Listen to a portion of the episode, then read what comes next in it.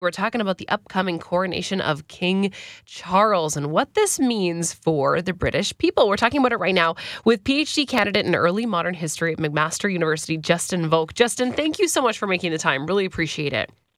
My pleasure. Thanks for having me. You know, I want to have a conversation about what this what this kingship means for the British people and can they can they shed, you know, maybe some of the the troubled past when it comes to the monarchy. But first of all, let's just talk about the fact that this is coming up really soon and it seems to be met with maybe a little bit of hesitation for the British people. We've heard lots of stories of many big celebrities not wanting to play the king's coronation. Uh, some people questioning what this is really going to look like coming off of a, an incredible reign for Queen Elizabeth II. What's the what's the climate right now when it comes to the British public and receiving King Charles as their new monarch? Well, I think there there is a lot of trepidation because Charles has really big shoes to fill. His mother cast a 70 year shadow for, for him to follow. He'll he'll never be able to match, you know, her, her legacy in that way. And the reality is, this is the first coronation that anybody under the age of 70 has ever seen. And so I think that part of the reason there's this sort of reserved caution about it is because no one really knows what to make of it. We haven't seen something like this in our lifetime. Mm-hmm. And so it doesn't really feel real for a lot of people at the moment.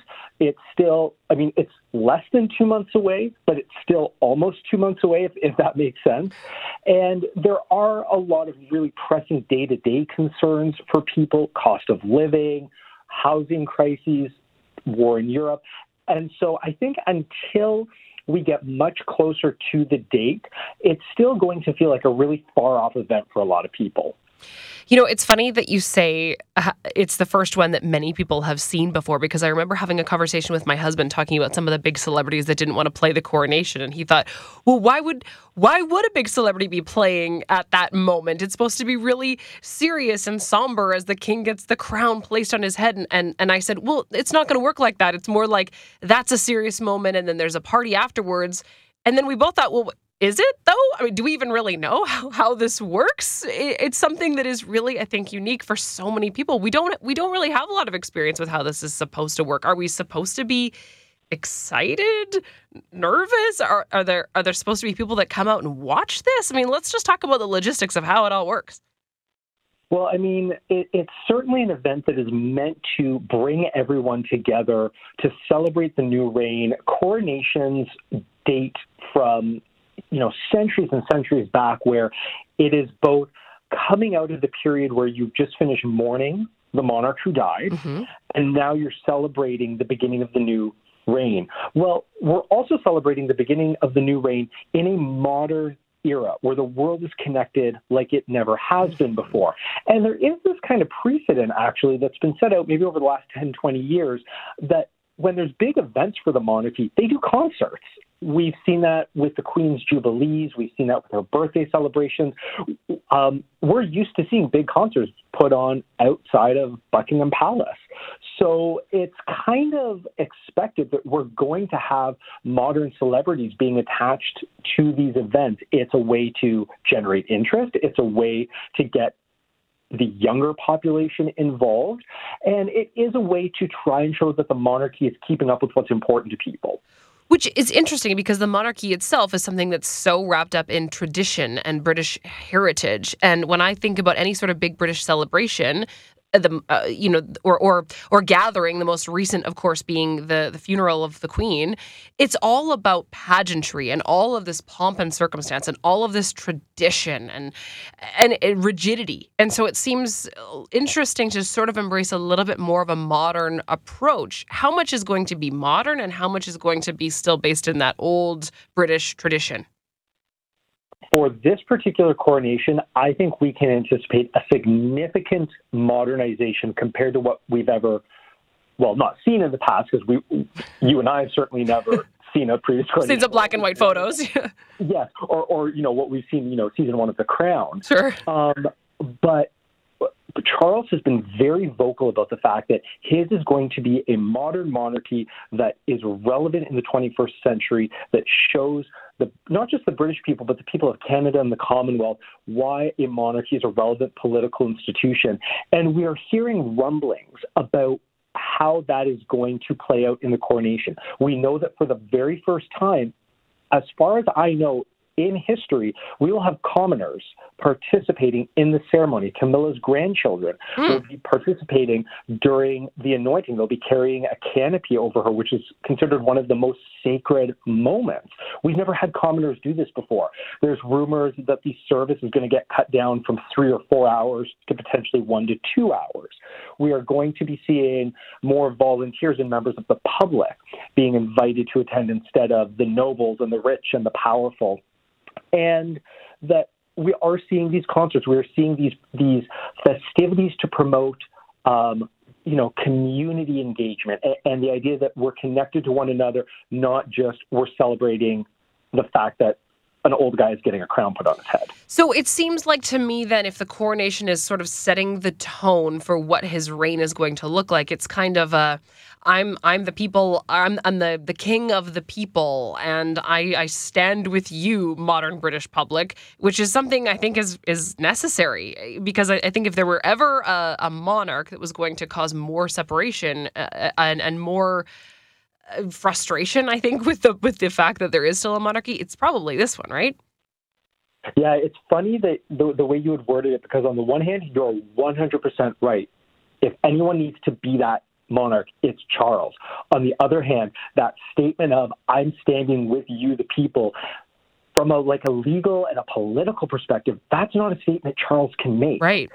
And so it's he has to walk this really fine line of of showing that the monarchy is is progressive, it is relevant to our political institutions, it is something that unites people regardless of whether uh, whichever political party you are aligned with. But at the same time, it still has to have this this aura of of sacredness or or or sort of like mystical history that that pomp and pageantry because if it doesn't have this element to it what separates it from just any other political institution. So it's a, it's a really, really careful balancing act that Charles has to maintain. And is he going to be able to do that? I want to get into that with you, Justin, in just a moment, but we do have to take just a little break. Uh, we're talking about King Charles' coronation coming up on May 6th. Can the British monarchy shed its imperial past, and can this king sort of change uh, the perception amongst the British people when it comes to the monarchy as a whole? Justin Vovk is a PhD candidate in early modern history at McMaster University. We're going to get right back into this. Chelsea on Ched continues in three minutes. Welcome back to the show. This is Chelsea on Ched. We're talking about King Charles' coronation and the attitude from the British people towards the monarchy. We're talking about it right now with PhD candidate in early modern history at McMaster University, Justin Vovk. You know, you, you said yourself, Justin, at the beginning of our conversation that we we live in a really connected world more than ever, more than any I think monarch has really had to deal with before. And so, in that connection comes, I think, these this this murmuring of we should get rid of we should we should get rid of the monarchy and it's outdated and it's antiquated. And so will he be able to ride that line? I definitely think he will be able to for two reasons. Number one, there's always talk when there's a changing of the guard of whether or not we still need a monarchy. And so that, so that those questions are very normal. But something a lot of people don't realize is, well, wait, what what would actually go into getting rid of the monarchy and Britain or Canada becoming a republic. And it would be 10 plus years of tremendous political work for that to happen. So, so uh, just on a practical level, I don't really see that being something he has to worry about. But uh, on the other side of it, he has a lot of values that are very relevant today. Mm. He's been very vocal for many years about his concerns over um, environmentalism, sustainability, having a monarchy that is actually worth its worth its pounds, that's actually worth its dollars, that it's not an institution that doesn't do anything for the people, and something that does connect with people in ways that it hasn't in the past. So I think that if Charles is able to kind of stay on message with the things that he has valued for the last 30, 40 years, I think people will be able to see that this this is a monarchy that that will have and can have some relevancy to what people are wanting today. I think in order to create that relevancy more than ever, people need authenticity from their leaders. And I wonder if, in trying to create this really authentic message and a connection with younger generations, will there be any sort of concession or confrontation of the the colonial past that has to do with the monarch, the returning of the um, the, the jewel from India. The name escapes me. Uh, I'm hoping that you know which one I, I mean. But will there be? Will there be? Yes, thank you. Yeah, will there be any sort of acknowledgement of the the colonial past to try to then reframe it as something more positive that people can't, um, you know, criticize as easily? You know that that is a conversation that absolutely needs to happen and needs to continue to happen in terms of coming to terms with with the colonial past. Something a lot of people don't realize though is there is very little the monarchy can say and do from a political and a constitutional perspective to actually advance that conversation. There is a principle within the British and the Canadian governmental systems that does not allow the monarch to speak out against the policies and criticize the policies of any government. It's the idea that, that the prime minister and, and the king don't come to fisticuffs in public. Mm-hmm. And any kind of conversation about reconciliation, restoration, restitution would have to be tremendously carefully negotiated with any sitting government to ensure that it doesn't throw any previous prime ministers or any previous agendas under the bus mm. because it would be very difficult to talk about returning the Kohinoor or returning the Cullinan diamonds to South Africa without kind of implying that the British prime ministers and their governments at those times acted improperly or acted in an oppressive or a colonial way. And so it, it's a really, really tricky conversation to have. And it's one that something people don't realize the politicians have to be much more actively involved in participating. But it's interesting then that it seems that it's the monarch that gets the that gets the full blame for it without acknowledging all of the the political uh, tie-ins to it. Justin, uh, you just reminded me, and, and I think reminded our listeners that this would be a job that I don't think anybody would really want, although it seems very glamorous. Uh, what a difficult line to walk.